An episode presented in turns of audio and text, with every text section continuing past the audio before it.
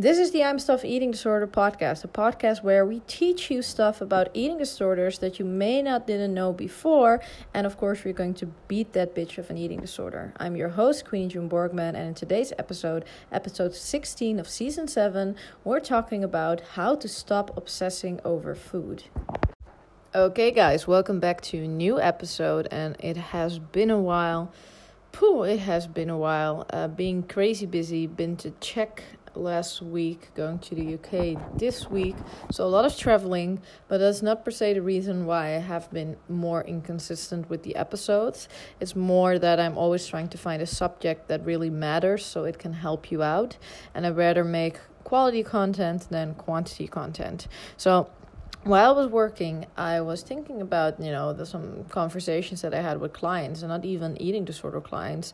And something hit me, and that was the obsession about food. And it's something I had when I had during you know was during my eating disorder, and something I briefly touched upon with what I eat in a day videos or those mukbang videos because they actually aid into the problem of being obsessed about food. It would be something I would watch in the times that I would deprive myself, but subconsciously not knowing that that was the reaction on it. And in this episode, I want to jump into the house on basically get rid of that uh, behavior because that shit is so so tragic to have and it actually does take a while before you get um yeah, I would say before you get acquainted to not do it anymore because it is something that uh, steeps in uh, slowly and makes you so dedicated to being busy with food without you even knowing it. So that is that. Before I start this episode, I always want to remind you that you can always follow this podcast and share it with a friend, uh, share it on your story, share it uh, Snapchat, whatever is possible, TikTok, um, and hopefully you can help out people that do not understand it or help out yourself. So that is that, and let's start this episode.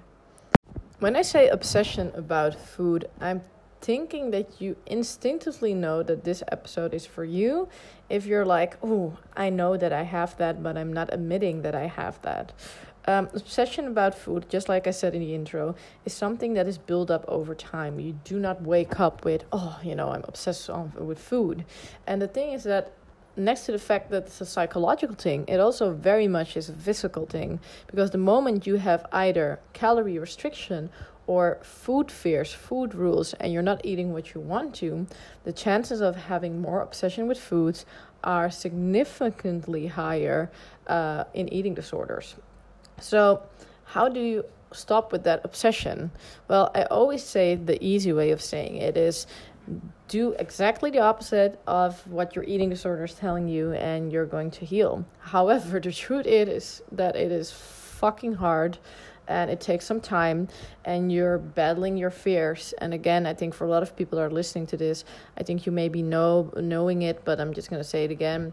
Food is a primary source and it's not like alcohol it's not like sex it's not like drugs. It's not something you can throw away and don't need it anymore more you know the secondary is so basically you're being confronted with your fears every day several times if you're eating and that makes it so emotionally hard with having an eating disorder, and that's why again.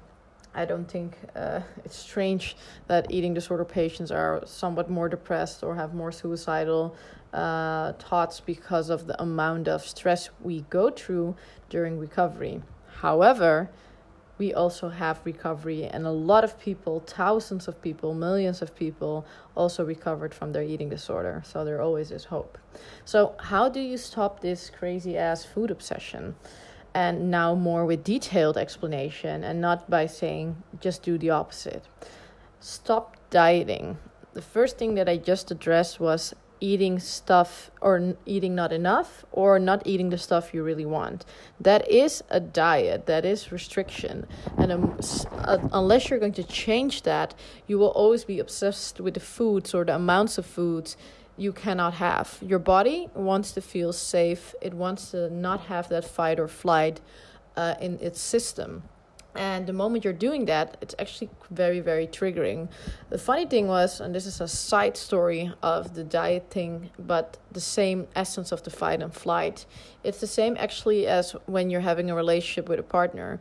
You will meet people that put you into fight and flight situations where you do not feel safe in the relationship and you feel you cannot express everything or uh, go and uh, you know get all the needs you want and you will meet people that will give you those needs, let you express everything, and the fight and flight slowly and steadily will vanish, and you will have a healthy relationship with yourself and with your partner. Same goes for food. Your fight and flight will always be triggered if you're not letting yourself or giving yourself the permission to eat what you want with the amounts you want. And in the beginning, it can be very fearful because mostly a lot of people will eat more than they're used to or comfortable with, but throughout time, it will gradually go out of your system of eating maybe heavy amounts of volumes to normal portions. So stop dieting. Hella, hella first step for stopping your obsession with food.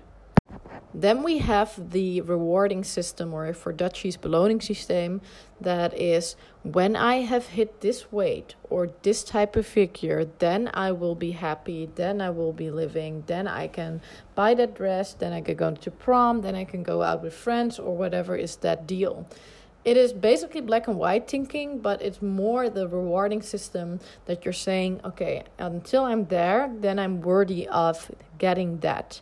And that worthy of system, what is a lot of, you know, a lot in eating disorder patients, will also trigger that obsession of food. So in this case, if I've done 10,000 steps, then I can have a, slice of bread. So we're trying to earn our food. And believe me, guys, we will be working for a big part of our lives. So don't make your life any harder by trying to even earn your food because you should only be doing that by working. Um, that part is going to fuck you over big time. I had it as well. It was, in essence, compensation. Um, so if I do that, then I can have that. Or if I've eaten that, then I need to do this. It could also be in that matter. And it's fucking draining and adds more to the obsession about food because often when it is uh, fitness related or, you know, training related or moving related, our body's already getting deprived of doing stuff with less food, then it becomes even more bigger obsession with focusing on food because we already are so deprived talking about deprived, I think one of the biggest um, bittersweet things out there, what I think for what I'm doing in my work now helps a lot of people with getting insights, but can also become so, so obsessive, is counting calories. People, when they start to count calories, they are very, I think, chill about the effects and are very eager to learn. However, this strange codependency relationship starts to develop with food and with calories because it's basically having a wallet with x amount of dollars or euros that you have per day and you want to spend it that wisely. And because of it seeing it that functional and trying to be that what I would call functional eater, you will see that you're trying to get the most out of your buck and therefore making choices that you're not really into or going very low fat and therefore maybe fucking up your bowels, so constipated, shit like that only because of calorie counting or when you're going to go out to dinner you're already busy up front with the, checking the menu or whatever comes with it to make sure that it fits. And real life is that you cannot always control what you eat and you cannot always control the amounts if you let that control go. And the whole part of an eating disorder is the problem of control. So by stopping c- counting calories you let partially go of the control problem that you have with your eating disorder, what will eventually help with healing, but will also stop the obsession with food because you're not busy the whole day with how many money, aka how many calories you have left. You just eat what you crave, and then when the meal is done, the meal is done. Or when the snack is done, the snack is done. And getting to that healthy mindset is so, so important. The funny thing is, and this is something that I once uh, read on Proud to Be Me, was that this girl that had an eating disorder before, uh, well, her friends said, you know, she was busy with recovery and she had a schedule of a dietitian, three meals and three snacks in between. And in Dutch, we say tussendoortje.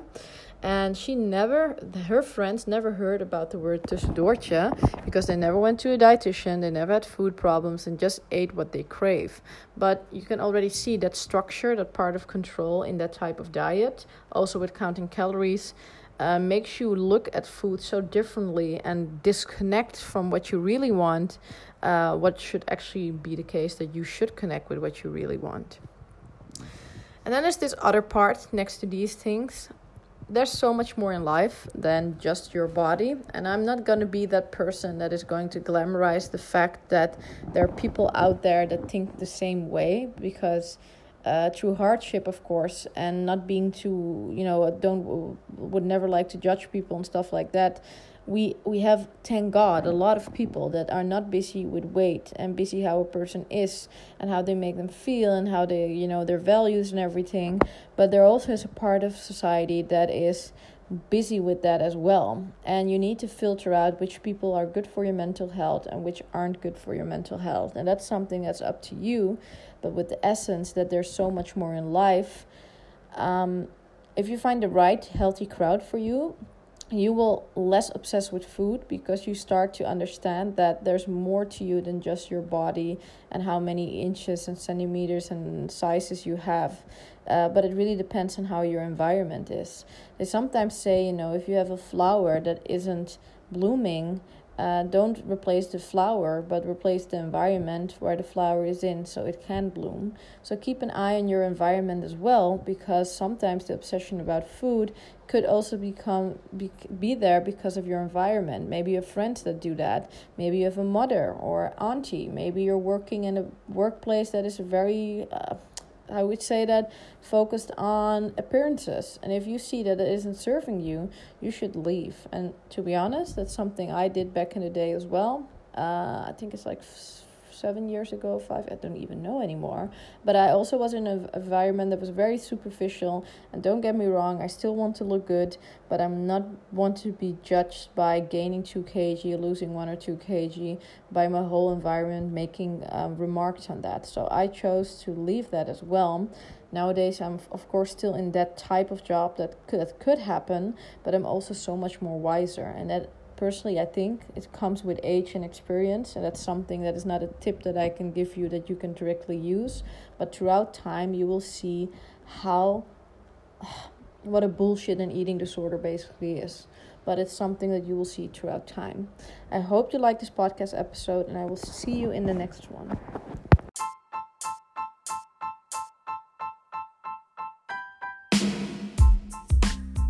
Thank you so much for listening. I hope you enjoyed the episode and I also hope you learned something from it and it helps you out with recovery. In the meantime, I want to give you a little bit of a heads up of all the things where you can find us. Where you can find us on at imstuff underscore com on Instagram, at imstuff.nl on TikTok, and on imstuff.nl where we even have an ebook about eating disorders. So if you want to know more, check that out. And just don't forget to share the episode, give it to a friend that you think is in need, and you can follow the podcast and leave a review if you want to. Enjoy that and enjoy your day.